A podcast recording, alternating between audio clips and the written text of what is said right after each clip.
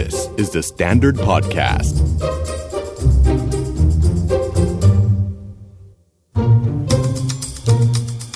Are you okay?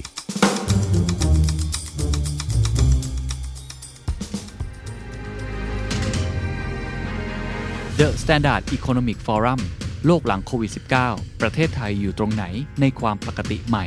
มิติใหม่ของ Virtual Conference ครั้งแรกของประเทศไทย กับการรวมตัวกว่า 40 ตัวจริงในการขับเคลื่อนเศรษฐกิจและสังคม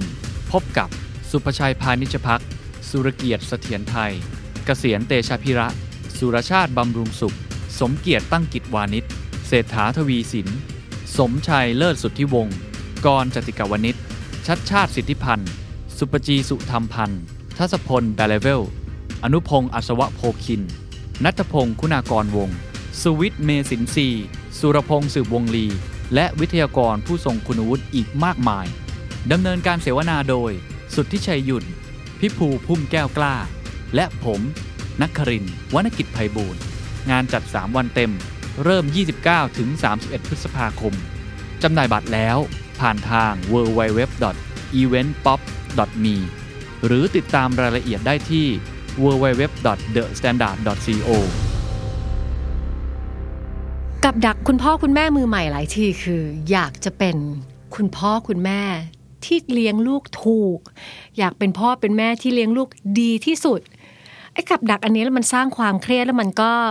ปิดกั้นศักยภาพจริง ๆ ของคนที่เป็นมนุษย์พ่อมนุษย์แม่ไปเยอะมาก เราเลยนึกถึงเพื่อนคนหนึ่ง จะชวนมาคุยใน R U OK เรื่องนี้ เพราะว่าจริง ๆ ภาพจำของเขาเนี่ย เขาจะอยู่ในวงการวิศวกร วงการสตาร์ทอัพเขาโหเป็นสตาร์ทอัพที่มาแรงเขาทำบริษัทภาพนั้นมันเป็นภาพที่ชัดมาก แต่อีกภาพหนึ่ง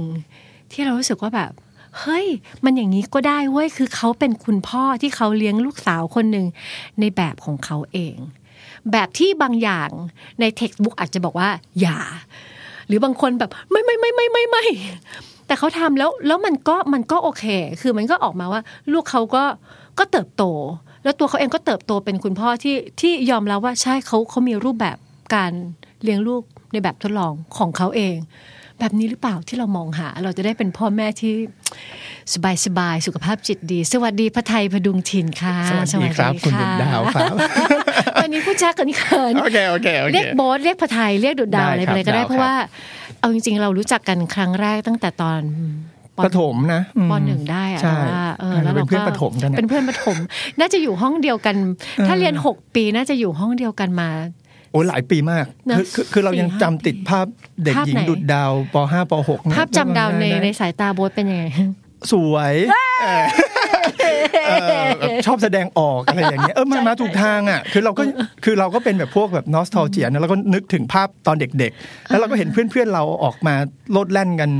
หลากหลายมากเลยเนาะอะหลากหลายโดใช่ยที่จริง ๆ แล้วการเลี้ยงดูอะมันก็เป็นเรื่องสำคัญ แต่ว่าอืมเราก็เลยรู้สึกว่ามันไม่จำเป็นต้องมาเลี้ยงลูกให้แบบต้องเรียนเก่งเลยอะไรเงี้ยเราถึงจะต้อง success ไม่ใช่ ดูดาวไม่ใช่ ดูดาวไม่ได้เก่งขนาดนั้น ดูดาวเก่งแต่ไม่ได้เก่งขนาดคุยกับนั้คนนที่ไม่เรียนได้ที่หนึ่งก็ที่สองที่หนึ่งก็ที่สองอยู่ในชั้นตลอดเวลาดูดาวก็ตาปิบๆเอ๊ะเขาทำกันยังไงวะเห็นไหมแต่มันก็มาเป็นดูดดาววันเนี้ยอ่ามันก็มีเส้นทางของมันไปฮะบริษัทของโบทชื่อบิลครับ B U I L K อ่านว่า B build U I L K build คือทำพวกแบบว่า ผมทำเกี่ยวกับเรื่องเทคโนโลยีในวงการก่อสร้างทำเรื่อง Big Data ทำเรื่องอะไรเงี้ยพูดแล้วมันยากไม่ใช่รายการนี้อ๋อใช่เอาไว้รายการอื่นใครอยากรู้ไปรายการอื่นเดี๋ยวไม่โผล่รายการอื่นนะคะ เพราะเดี๋ยวพูดต่อคนงงคงแรกคือ คนนี้ค่ะคืออะไรวะว่าเราสนใจว่า มันเริ่มมายังไงอะเราถามถึงบริษัทก่อนด้วยเลยนะ แล้วก็พอการทำบริษัทที่เรียกว่าสตาร์ทอัพน่ะคือตอนนั้นมันก็ใหม่มันเป็นอะไรที่ใหม่ใหม่ใหม่ใหม่ใหม่ใหม่ต้องใช้การทดลองเยอะ แล้วมันมีผลยังไงกับวิธีการเลี้ยงลูกของอ่าโบ๊ทอะไรอย่างเงี้ยโอเคเล่าให้ฟังทีก็จริง ๆ ผมว่าการทำบริษัทมันก็อยู่กับคนไทยนักธุรกิจ ทั่วโลกมาตั้งนานแล้วอะเนาะคำว่าสตาร์ทอัพจริงมันก็ไม่ไม่ใช่คำใหม่นะครับอาจมันอาจจะเป็นคำใหม่ในประเทศไทยเท่านั้นเองใช่เอ่อผมเป็นผู้ประกอบการมาเกือบ 20 ปีอะเรียนจบมาก็ทำงานคอร์เปอเรทแป๊บหนึ่งแล้วก็ออกมาเป็น SME แล้วกันยุคนั้นเขาเรียก SME อ๋นะอเขาไม่เรียกใช่สใช่ตาร์ทอัพไม่เรียก startup แล้วก็เป็น SME SME แล้วเราก็ก๊อกแก๊กก๊อกแก๊กเราก็ไม่ประสบความสำเร็จอ่าแต่เราก็มีปมอะเราก็รู้สึกว่าเราอยากจะ restart มันใหม่ เราอยากจะทำสตาร์ทอัพตัวใหม่ๆ ขึ้นมาเรื่อยๆเนาะคือเราก็ทำธุรกิจมาสักสามสามบริษัท ก็มีล้มลุกคลุกคลานบ้างไอตัวล่าสุดเนี่ยที่ชื่อว่า Build เนี่ยมันเกิดขึ้นมาพร้อมกับ ช่วงเวลาที่ลูกผมเกิดพอดีอ๋อคือมาคู่กันมันมีลูกสองคน คือเหมือนประมาณนั้นอะ คือตอนประกวด business plan ที่ที่คณะบัญชีจุฬาตอนนั้นนะประกวด business plan ชื่อว่า build ลูกกำลังจะคลอดอะ คือเราก็ทำ business plan ไปพร้อมกับคิดว่าเอ่อเราอยากจะเอาธุรกิจเนี้ยมันเปลี่ยนเปลี่ยนชีวิตเราให้มันดีขึ้นนะนะเอาจริง ๆ ตอนนั้นมันก็ยังไม่ได้มี passion อะไรเยอะแยะเหมือนเด็ก Gen Y เนี่ยเราเป็นคน Gen X กันใช่ไหมคอ๋รัอบใช่เป็นปีสุดท้ายขอเรางเป็น Gen ปีสุดท้ายของคน Gen X คือเราก็เราก็มีวิธีคิดแบบพวกเราว่าโอเคเราอยากจะ อะไรล่ะ challenge ตัวเองเราอยากจะทำให้คุณภาพชีวิตเราดีขึ้น อยากมีตังค์อะเอาง่ายๆโง่ๆเลยอะก็อยากมีตังค์อะไรไม่เงี้ยโง่นะก็อยากมีเหมือนกันนะใช่ไหมคือเราก็อยากจะทำธุรกิจให้ชีวิตเรามันดีขึ้นกว่าเดิมอะอืมอืมก็ เอาประสบการณ์ที่มันเคย fail fail มาแล้วสำหรับธุรกิจก่อนหน้าครับ เอามาทำใหม่อะคราวนี้ก็คือรวบรวม วันนั้นเรากำลังจะอายุ 30 มั้ง 29 อะไรเงี้ยเออเราก็เลย reboot บริษัท reboot วิธีคิดตัวเองขึ้นมา พร้อมกับช่วงนั้นมีลูกพอดีผมว่ามันก็เป็น pressure นะ ว่าบางคนบอกว่าจะทำธุรกิจพร้อมกับมีลูกอ่อนเออได้จริงเปล่าวะโอ้มีความกลัวแน่นอนหลายบ้านจะพูดแบบนี้เออเวลาจริงหรือเปล่าอะไรอย่างเงี้ยด้เอวยอแล้วสุดท้ายจะเลือกอะไร คือวันนั้นมันก็เป็นการเทคเบสแหละว่า เอาวะมีทั้งมีลูกทั้งมีธุรกิจใหม่พร้อม ๆ กันเลยละกันเอออะไรทำให้เสียงเหล่านั้นไม่มีผลต่อการตัดสินใจของโบ๊ทคิคือดแบบน้อยมั้งเป็นพวกคิดน้อยเป็นพวกคิดน้อยแต่ทำเยอะอะไรอย่างเงี้ยอ้าวเออเออมันก็ต้องมีสายนี้แหละอายุโอเคไหมเนี่ยเออคิดน้อยคิดน้อยโอเค คือผมก็คิดว่าอยากจะเริ่มมันใหม่แล้วก็อยากจะทำให้มันสำเร็จด้วย แต่ว่าคราวนี้มันรู้สึกมันมีมันมีประสบการณ์มาแล้วแหละ แล้วก็พอมาเริ่มทำธุรกิจ ตัวนี้มันเป็นเป็นเป็น digital business คือมันทำงานบนอินเทอร์เน็ต มันทำเรื่อง Data ทำงานบนคลาวด์อะไรก็ไม่รู้แหละ ซึ่งข้อดีก็คือว่าเรามีอินเทอร์เน็ตไง เราได้เรียนรู้เราก็ไปฟังฝรั่งมัน pitch เนอะไปฟังคนนู้นพูด business model นู่นนี่นั่นอะไรเงี้ยคืออินเทอร์เน็ตคอร์สออนไลน์มันเป็นตัวสอนว่าเออมันก็เปิดโอกาสนะให้ SME บ้านๆอย่างเราอะมีกล้าคิดแล้วก็กล้าทำ business ใหม่ ๆ ได้ แล้วไอ้พวกสตาร์ทอัพ motto หนึ่งอะมันคือต้องแบบต้องทดลองอะอ่า experiment growth mindset อะไรก็ไม่รู้มาอ่าเต็มไปหมดเลยอ่าคือศัพท์ไอ้พวกเนี้ยผมอะผมไม่ได้เรียน business มานะ ผมเรียนจบก่อสร้างมา ผมจบวิศวโยธา งานผมคืองานอยู่ริมถนนอยู่ริม site อะอืมแต่ว่าวันหนึ่งอินเทอร์เน็ตมันก็พาองค์ความรู้อย่างเงี้ยมาให้เราเรียนรู้อืมเออมันก็เลยตื่นเต้นตื่นเต้นแล้วก็เลยทำธุรกิจด้วยแบบอยากจะทดลองไปกับอะไรพวกนี้เต็มไปหมดเลย พร้อมกับตอนมีลูกเหมือนกันช่วงแรกๆเนี่ยธุรกิจมันก็ ก็ว่างอะเนอะคือไม่มีตังค์แล้วก็ไม่มีใครทำนัดอะไรเท่าไหร่หรอกวันๆไม่ได้ออกไปเจอใครเท่าไหร่ ช่วงแรกๆก็เพิ่งเริ่มไงก็เพิ่งเริ่มไงเออก็มีน้องๆเป็นโปรแกรมเมอร์เขียนโปรแกรมฮะผมทำงานอยู่ฝั่งตรงข้ามบ้านเดินกลับมาดูลูกทุกวันป้อนข้าวลูกตอนกลางวัน อะไรอย่างเงี้ยเออเออคือผมอยากมีลูกด้วย แล้วผมก็ได้มีลูกแบบที่ตามภาพฝันไว้แล้วอะนะก็เลยอยากจะใช้เวลากับลูกเยอะๆตอนตั้งแต่เด็ก ๆ แล้วปรากฏว่างานก็ทดลอง เลี้ยงลูกก็ทดลอง ตอนเด็ก ๆ ก็ อ่านหนังสือแบบที่ใครๆเขาบอกกันเนี่ยพ่อแม่ต้องอ่านหนังสือพ่อแม่อ่าใช่มือใช่ใหม่ใช่ใช่มือใหม่ต้องอ่านเยแม่อะแฟนผมเนี่ยจริงๆจริงๆเลี้ยงลูกเนี่ยผมว่าครอบครัวแต่ละครอบครัวก็มีคอนส t ตรนไม่เหมือนกันเนาะๆไม่เหมือนกันใช่ครอบครัวเราเป็นครอบครัวเล็ก ๆ ชั้นกลางอะภรรยาทำงานประจำอะผมทำสตาร์ทอัพเอ่อคุณพ่อคุณแม่แก่แล้วเลี้ยงได้ไม่เยอะอะไรเงี้ยเราก็มีคอนส t ตรนแบบเราเราก็แต่เราคิดกันไว้อย่างหนึ่งว่า เราจะเลี้ยงลูกได้ไหมโดยที่ไม่มี พี่เลี้ยง อ่า มีการตกลงกันไว้อันนั้นแล้วก็อันนั้นมีแบบหมุดหมายว่าจะไม่มีพี่เลี้ยงอออันนั้นอันนั้นเป็นเรื่องหนึ่งที่แบบ ผมว่าเบรกชูอันหนึ่งนะเพราะว่าผมว่าการมีพี่เลี้ยงเนี่ย มันง่ายนะมันง่าย การเอาเงินจ้างคนแล้วก็ให้คนมาดูแลซื้อเวลาแทนเราอะอือฮึเออ แต่ผมถามแฟนผมว่าเอ้ยเราเห็นครอบครัวคนญี่ปุ่น ครอบครัวคนอเมริกันที่เราเห็นในหนังอะนะไม่เห็นมีพี่เลี้ยงมีนี่หพี่ว่าเลี้ยงใช่ก็เลี้ยงลูกออกมาเป็นพระเอกเป็นนางเอกกันได้นี่หว่าถ้าเราออ ถ้าเราลองลองลองจัดการคอนส t ตรนของเราแล้วเราเลี้ยงลูกแบบไม่มีพี่เลี้ยงได้ไหมนะเออเออโอเค คุณพ่อคุณแม่ก็แก่แล้วแหละ แต่ก็ยังไปฝากบ้านนี้บ้างบ้านนู้นบ้างลูกผมก็จะโดนแบบย้ายบ้านไปเรื่อยอืมๆไปฝากตายายทีไปฝากปู่ย่าสามเดือน ไปฝากตายายอะไรเงี้ยครับ แล้วก็อยู่กับพ่อแม่เอาวันไหนที่เราก็พยายามจะใช้เวลากับเขามากที่สุด แล้วก็อะตามตำราว่าไว้ยังไง เราก็อ่านตามเขานะ แต่พอเอาเข้าจริงๆเราก็เริ่มอยากลองอะ คือเราเป็นพวกอยากลองอะ เอ๊ะเขาบอกว่า ห้ามเล่นกู๊ดคอปแบดคอปมากเกินไปอะไรเงี้อ๋ยอหลายคนหลายคนถ้าไม่ได้อยู่สาย business อาจจะนึกคำว่า good cop bad cop ไม่ออกเขยายความคือได้ไหมแบบอย่าไปบอกว่าพ่อไม่ดีเรื่องนี้อืมอะไรเงี้ยพ่อต้องดีไว้ก่อนอะไรเงี้ยเป็นเป็นโรโมเดลของลูกอ่าอย่าอย่าไปบอกว่าไม่ดีแม่ดุพ่อได้อะไรอย่างเงี้ย คือบ้านผมเนี่ยอืมผมเป็นตัวอย่างที่ไม่ดีให้ลูกหลายอย่าง แล้วลูกได้รู้ไปเลยว่านี่คือตัวอย่างที่ไม่ดี เช่น จริง ๆ แล้วผมเพิ่งเริ่มกินผักตอนอายุ 31 เองนะ คือตอนเด็กๆมาผมโตมาแบบไม่ไม่กินผักเลยนะเฮ้ยที่คนบอกว่ากินผักแล้วฉลาดไม่จริงแล้วดิเฮ้ยเราก็มีความเชื่อกันแปลกๆคือผมไม่ได้กินผักเลยแหละแล้วก็แต่ผมเริ่มมากินผักเพราะว่าผมผมเป็นตัวร้ายให้ลูกดูก่อน ว่าเนี่ยไม่กินผักแล้วมันจะเป็นอย่างนี้ยนะไม่กินผักแล้วมันหัวล้านหรือเปล่า ไม่กินผักแล้วมันจะเป็นอะไรหรือเปล่าโอ้ยคือแล้วผมก็ค่อยๆกินขึ้นมา พร้อม ๆ กับพเขาร้อม ๆ กับเขาเออ แล้วก็ หลาย ๆ อย่างที่พ่อทำไม่ดีพ่อผมว่าพ่อก็มีเรื่องไม่ดีได้ แม่ก็มีเรื่องไม่ดีได้จริงคือทุกคนก็มีความเป็นคนน่ะจริงเออเพราะฉะนั้นเราสอนให้เขาเห็นความเป็นคนเออเรื่องเรื่องไหนที่น่าจะต้องชื่นชมเป็นตัวอย่างที่ดีก็เป็นก็เพราะฉะนั้นชมไปผมว่าลูกผมจะเป็นส่วนผสมเรื่องดีจากแม่เยอะเอออเรื่องไม่ดีก็อย่าไปเอาตามพ่ออะไรเงี้ยเรื่องดีจากพ่อก็ไปเติมให้เขา ผมว่ามันอาจจะเป็น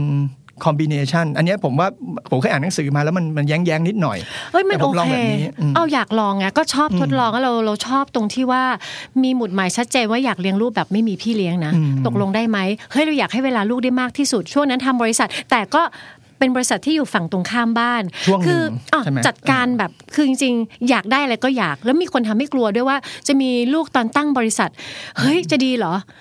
ก็อยากมีอะอ่าก็ก็จะทำไมอะเออก็ก็ก็เราจะอกเราจะทำอะไรอย่างเงี้ยถ้าคิดเยอะบางทีอาจจะเป็นความกังวลไม่ได้ทำเยอะอย่างที่ทำใช่ใช่ก็มาถึงตรงนี้แล้วพอ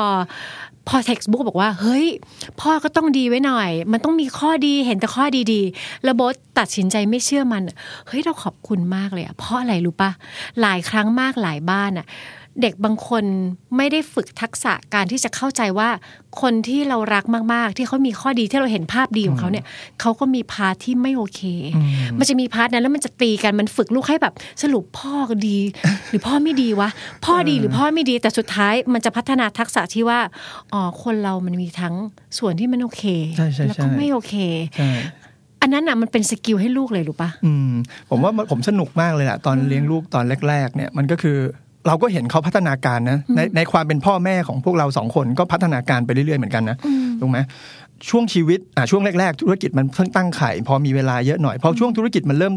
เติบโตขึ้น ผมเริ่มเป็นสตาร์ทอัพออกไป pitch ต่างประเทศอะไรอย่างเงี้ยคอนส t ตรนในชีวิตมันก็เปลี่ยนไป เวลามันเริ่มน้อยลง เออพอเวลาเริ่มลูกเข้าโรงเรียน เออ ผมต้องแว้นมอไซค์มารับลูก ลูกผมจะต้องอยู่โรงเรียนคนสุดท้ายอะไรอย่างเงี้ย เออ แต่ว่านั่นมัคือเกิดขึ้นบ้างนั่นคือสิ่งที่มันจะเกิดขึ้นได้เราก็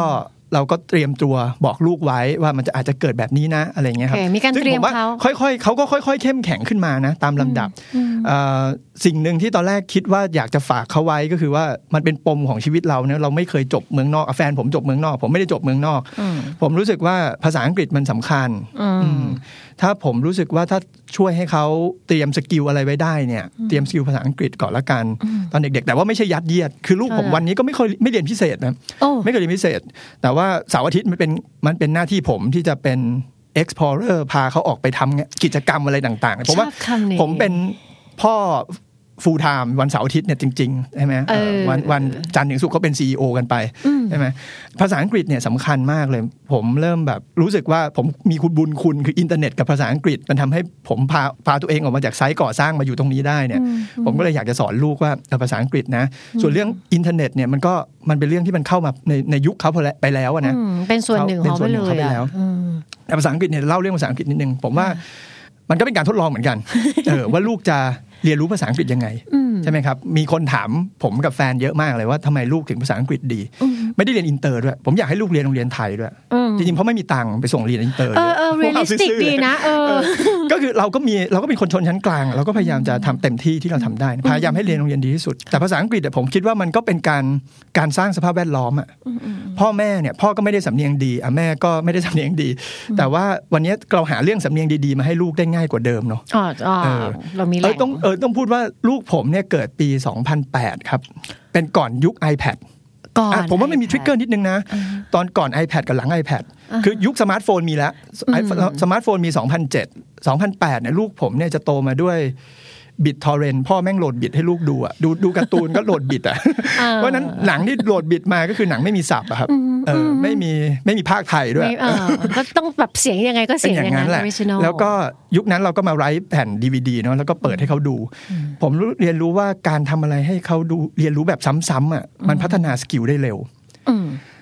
ต่างกับเด็กยุคนี้นะหรือต่างกับยุคเราเหมือนกันอะยุคเราเราอยากจะดูหนังซ้ำๆกันเนี่ย เราก็ต้องกรอวิดีโอกรอวิดีโอนะตู้มันนานเปิดนานอืมแล้วเราก็ไม่ค่อยดูซ้ำๆหรอกทนไม่ไหวอะเออเออยุค DVD เนี่ยมันกด repeat มันกด shuffle อะไรอย่างนี้ได้ กด repeat เนี่ยหนังเนี่ยดิสนีย์มันก็จะวนไปเรื่อยอืมๆแล้วเขาก็ค่อยๆจำเรียนรู้แบบด้วยการซ้ำซากอะเติมทีละนิดเออครั้งแรกอาจจะเก็บได้บางส่วนใช่ครั้งที่ใช่สองใช่ก็เก็บมากขึ้นอีกนิดใช่อะไรอย่างเงี้ยเออแต่ว่าถ้ายุคนี้เนี่ยมันเป็น YouTube หรือเป็นสตรีมมิ่งเนี่ย Netflix อะไรเงี้ยมันมันจะไม่ซ้ำเนี่ยมันง่ายมากเลยนะมันมีที่จะ choice อื่นให้ไปที่นู่นไปที่นั่นอื่เออเพราะฉะนั้นผมเรียนรู้ว่า การทำอะไรซ้ำๆเนี่ยมันพัฒนาskill ของเด็กตอนเริ่มต้นได้สูงมากครับเขาเก็บสำเนียงเขาเก็บ grammar เขาเก็บอะไรแบบเนี้ยได้เพลงอะไรเงี้ยได้ดีมากเลย จากการทำอะไรซ้ำๆเพราะฉะนั้นช่วงแรกๆคือทำซ้ำแล้วเดี๋ยวก่อนมันจะมีพ่อแม่ส่วนหนึ่งหรือว่าจะมีสูตรส่วนหนึ่งซึ่งโอเคเดี๋ยวยังไม่ไม่เป็นแม่แต่เราเอ่อห้ามดูได้ยินการ์ตูนมานะห้ามดูการ์ตูน ห้ามทิ้งลูกไว้หน้าจอใช่ใช่ใช่ห้ามนั่นนู่นนี่ทำยังไงทำยังไงกับจิตใจตัวเองก่อนหนึ่งหรือจัดการยังไงแล้ว ผมไม่ทิ้งลูกไว้หน้าจอเหมือนกัน แต่ผมอ๋อดูกับลูก ผมดู My ดู Little ด้ Pony วยซ้ำเป็นร้อยรอบกับลูก ผมดู Care Bear อะไร Care Bear อะไรนั่นซ้ำซากอยู่อย่างเงี้ยเออพ่อก็อินไปด้วยแต่ว่ามันคือการเรียนรู้ไปพร้อมกับเขาอะเออแล้วก็ผมว่าเรามีหน้าที่ไกด์นะ แต่ว่าไม่ได้มีหน้าที่แบบห้ามหรือว่าอะไรเลย เขาได้ skill อีกหลาย ๆ อย่างมาจากการดูการ์ตูน เขาได้ imagination ได้ ทักษะเรื่องศิลปะเรื่องสีเรื่องอะไรอย่างเงี้ยมาจากการ์ตูน ผมว่าการ์ตูนดีๆ มันก็พ่อแม่ก็ต้องเลือกเข้ามาก่อนแหละ เลือกเสร็จแล้วก็ถ้าเขาชอบเรื่องไหนก็สนับสนุนให้ดูเรื่องนั้นได้อีกอืมได้ซ้ำๆใช่ใช่แต่ก็ไม่ใช่ว่าแบบปล่อยอิสระดูอะไรก็ดูเลยอะอันนั้นไม่ใช่ไม่ขแนะดเออหรืนำอไม่ว่าไม่ใช่เวของโบ๊ทอืมปล่อยให้อยู่บนโซฟาแล้วก็นั่งดูไปเองคนเดียวอย่างนี้ไม่ใช่อ่าไม่ใช่คือดูแล้วเราก็มีกิจกรรมถามคำถามเล่นอะไรกันอย่างเงี้ยเพราะเราอินกับเขาด้วยอืมอืมอืมเราเหมือนเพื่อนอะ ผมเรียกลูกว่าเพื่อน เพื่อนเรียกลูกว่าเรียกผมว่าเพื่อนเหมือนกันอะตอนเด็กๆนะครับอ่าก็ยังเป็นเพื่อนฮัลโหลเพื่อนว่าไงเพื่อนกันอย่างเงี้ยอยู่อย่างเงี้ยเฮ้ยคือมันเจ๊มันฟังดูแบบไม่รู้บางคนก็บอกว่าไม่ดีว่ะเอาพ่อมาเป็นเพื่อนอะไรขนาดเนี้ยบางคนไงบางคนนะเออเออนี่ไม่ใช่ลูกเขาไงแต่นี่แต่ลูกเราเราอะเนาะเราอยากมีเพื่อนผู้หญิงเราอยากมีน้องอ๋อเราอยากมีลูกสาวอย่างนี้มานานแล้วอะเราก็เลยอยากเป็นเพื่อนเขาเราคิดว่าพอถึงเวลาเขาเป็นวัยรุ่นเขาคงไม่อยากเป็นเพื่อนเราแล้วมั้งแต่ช่วงนี้เราเราเป็นเพื่อนเขาได้อยู่แล้วเราก็ พาเขาไปเจออกับการทดลองของเราต่างๆพอโตขึ้นมาหน่อยเนี่ย มีอยู่ปีหนึ่งที่เราอะปกติพ่อแม่เขาก็จะพาไปเที่ยวกันเนาะแบบไปหาประสบการณ์อ่าเออทั้งในประเทศต่างประเทศอะถ้าในประเทศเนี่ยลูกผมก็จะจะโตมากับมิวเซียม โตมากับอะไรอย่างเงี้ยครับพอคุณพ่อพาไปพอพ่อพาไปดูแล้วก็คิดแล้วก็ทำเงี้ยพอเข้าโรงเรียนปุ๊บก็บทสนทนาที่ถ้าผมไปรับเขาได้ตามโรงเรียนทุกวันก็คือจะถามว่า วันนี้อะไรไฮอะไรโลแล้วก็คุยกันอย่างเงี้ยคือเราเรามี conversation กันตลอดนะเป็นเพื่อนกัน แชร์หลักการพวกบทสนทนาที่โบ๊ทใช้เอามาจากในหนังแล้วจำก็มาเอไม่ได้อคิดนั่นแหละจำอะไรมาเล่าแชร์หน่อยอยากเออก็ผมผมจำหนังแต่จำเรื่องไม่ได้ว่ะค่ะจำได้ว่ามีพ่อกับมีลูกสาวอ่าฮะเอ่อวัยรุ่นแล้วเวลาพ่อกลับมาลูกกลับมาบ้านตอนเป็นวัยรุ่นเนี่ยพ่อก็ถาม what's your high and low at school อะไรเงี้ยครับว้าวเออผมผมก็จำสคริปต์ค่ายนั้นมานะเออแต่ผมก็มาใช้กับลูกตั้งแต่ ตั้งแต่เขาเป็นเด็กเล็กอะเรียนเด็กเล็กเรียนอะไรอย่างเงี้ยอืมเออเขาก็ตอบก็ก็แก๊กๆแต่ว่ามันเป็นบทสนทนาที่เราพูดกันทุกวันเลยนะเขาจะคิดได้อะว่าวันนี้มีเรื่องอะไรจะมาเล่าให้พ่อฟังบ้างอืมเรื่องดีเรื่องไม่ดี แต่พ่อจะเป็นคนมารับช้าหน่อยนะพ่อจะแว้นมอไซค์มาเออจอดรถไว้ที่ไหนไม่รู้เพราะรถติดมากก็แว้นมอไซค์มาแล้วก็รับลูกเอออะไรอย่างเงี้ยอ่านั่นคือถ้าในชีวิตประจำวันก็จะหากิจกรรมหาอะไรทำอย่างเงี้ยครับ แล้วก็มีพาไปเที่ยวต่างประเทศ คือถ้าไปกับแม่เนี่ยเมื่อกี้ที่บอกคือว่าแม่เขาจะเป็นแบบ ต้องเพอร์เฟกอะคืออแฟนผมกับผมอาจจะคนละแนวกันด้วยละมั้งครับอ่าฮะคือเขาเป็นเด็กเรียนทำงานเรียบร้อยชีวิต perfect อะไรอย่างเงี้ยเออส่วนผมก็จะกระเลวกระลาดแบบเอามันของผมไปอ่าแต่ว่าพอเป็น combination กันเนี่ยที่อืมเออคือถ้าให้แม่ lead ก็จะได้ทริปที่แบบ perfect ดูโรงแรมหรูหราอยู่ดิสนีย์อะไรอย่างเงี้ยชีวิตดีอะเออแต่ว่า ผมก็คิดว่าจริงๆ โลกมันมีมากกว่านั้นน่ะคือแทนที่ให้ลูกไปดิสนีย์เป็นประจำแต่ว่าเราบอกว่าเฮ้ยจริงๆ ชีวิตมันมี adventure นะ เป็นแบบพ่อไปละพ่อแบบพ่อแบบ backpack อย่างมันเลยอะเออลุยๆ ปีหนึ่งผมก็เลยขอแฟนผมว่าเดี๋ยวผมขอพาลูกไปเที่ยวสามอาทิตย์ไปอเมริกากันเออแล้วก็เป็นพ่อลูกแบ็คแพคกันไป เพราะผมคิดว่าตอนนั้นเขาแปดขวบ เขาคงจะเที่ยวกับผมได้อีกไม่นานหรอก มีเสียงไหมมันต้องมีเสียงจากคนข้างเฮ้ยแปดขวบไปไม่ได้เฮ้ยไปยังไงจะว่ายังไงมีคนโดถามแบบนั้นแหละว่าอ่าเฮ้ยจะไหวเหรอพ่อดูเอาตัวเองยังไม่ค่อยรอดเลยจะพาลูกสาวตัวเล็ก ๆ แบบแบกเป้ข้ามประเทศไปอย่างเงี้ยเนาะเออแต่ว่าผมว่าการทดลองครั้งนั้นเนี่ยมันทำให้ทั้งลูกและผมก็เจอ moment ใหม่ๆ หลาย ๆ อย่างด้วยกันนะครับ เขาได้เห็น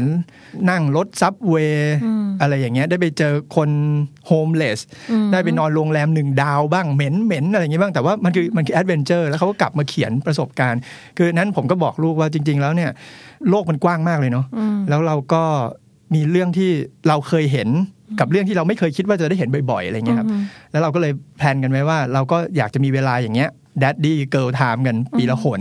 เอ่อไปลุยอะไรกันปีถัดมาผมก็พาไปนิวยอร์กเอออก็ไปลุยกันอย่างเงี้ย ก็เป็นการเรียนรู้แบบทดลองหลาย ๆ แบบ แต่เขากลับมาสรุปแล้วเขาก็กลับมานั่งเขียนเล่าเรื่องให้ผมฟัง สิ่งนี้คือสิ่งที่เราชวนให้เขาทำหรือว่าเขาตัดสินใจทำที่จะสรุป ผมว่าตอนแรก ๆ เนี่ยมันเป็นเหมือนกับ พ่อแม่เนี่ยเนาะมันเหมือนเป็นคนเปิดประตูอะใช่แต่ว่าพ่อแม่หลายๆคนเปิดประตูเสร็จแล้วก็พยายามจะดันลูกให้ออกไปทำไมไม่ไปไม่ไปเนี่ยผมใช้วิธีการพุชเนี่ยมันก็เป็นวิธีการของคนยุคเรานะคือเราโดนพุชมาเธอต้องเรียนพิเศษ เธอต้องเรียนให้ดีแล้วก็โดนพุชไปให้มากที่สุด แต่ผมว่าวันนี้โลกมันเปลี่ยนไปครับเอ่อเราแค่แง้มประตูดูส่องให้ดูว่าประตูนี้มันใช่หรือเปล่าประตูมันมีโอกาสจะพูลูกเราไปเองนะอ่า ผมใช้ผมรู้สึกว่าเด็กรุ่นใหม่ๆเนี่ยเขาเห็นโลกกว้าง เขาเห็นเพอร์เพสในชีวิตเขาเขารู้สึกว่าเขาอยากเดินทาง เขารู้สึกเขาอยากจะเล่าเรื่อง ปรากฏว่าเขาแง้มประตูไปแล้วมันเป็นประตูที่เขาชอบ เขาเดินไปเองนะเขาไม่ต้องไปดันเองเลยนะไม่ต้องเปลืองแรงผมว่ามันเป็นด้วย pull power ขึ้นมาบางอย่างเลยเอ่อเรื่องศิลปะเรื่อง purpose ของโลกอย่างเงี้ยเอาคนรุ่นเราไม่ต้องถามเรื่อง purpose หรอกทำอะไรเหมือนเหมือนๆกันไปไปให้หมดอะเอ่อแต่ว่ารุ่นลูกเขาเห็น คลิปวิดีโอเห็นต้นแบบนู่นนี่นั่นเขาตั้งคำถามว่า ชีวิตเขาในอนาคตจะเป็นยังไง แล้วเขาก็เลือกทางของเขาได้เอง ผมว่าผมไม่ได้ผมไม่ได้ push เขามากในเรื่องการเล่าเรื่อง หรือว่าการสรุปความอะไรอย่างเงี้ยนะครับ แต่เขาได้เรียนรู้เอง แล้วก็อินเทอร์เน็ตเป็นตัวเปิดโอกาสให้เขาหลาย ๆ อย่าง เออฟังดูบางทีการที่คนคนหนึ่งโตมาประสบความสำเร็จถึงแม้อาจจะมีแรง push เพราะสมัยก่อนอืมเอ่อโบทอาจจะโตมาจากการถูก push แต่นั้นก็ไม่ได้แปลว่าโบทจะต้องยึดติดกับวิธีการที่ทำให้โบทประสบความสำเร็จเสมอไป วันหนึ่งยุคสมัยมันเปลี่ยน โบทรู้ว่าสมัยนี้อินเทอร์เน็ตมันมันมันเป็นส่วนหนึ่งของชีวิต ลูกเขาสามารถ ไปด้วยตัวของเขาเองได้ แล้วก็ทำหน้าที่แค่เปิดประตู แล้วชวนเขามองบางทีมันก็อาจจะเพียงพอแล้วสำหรับยุคนี้แต่แล้วถ้าบางเราเปิดทีไปแล้วบานนี้มันไม่ดีก็ก็ปิดนะก็ปิดได้ใช่ใช่ไหมใช่เออเราก็อยู่ตรงนั้นเป็นหน้าที่ของพ่อแม่เราไม่ได้ตรงนั้นปล่อยเขาเคว้งคว้างครับฟังดูการแบ่งเวลามันก็ให้มันลงตัวเฉพาะครอบครัวใครครอบครัวมัน มันก็ฟังดูโอเคนะ ตกลงกับลูกช้าหน่อยนะ จะมารับนะ แต่ว่าพอขึ้นมาในรถนี่แบบ quality conversation จะมา แล้วบางทีคุณพ่อก็สามารถเรียนรู้ไปพร้อม ๆ กับลูกก็ได้ กินผัก ครั้งแรกๆไปด้วยกัน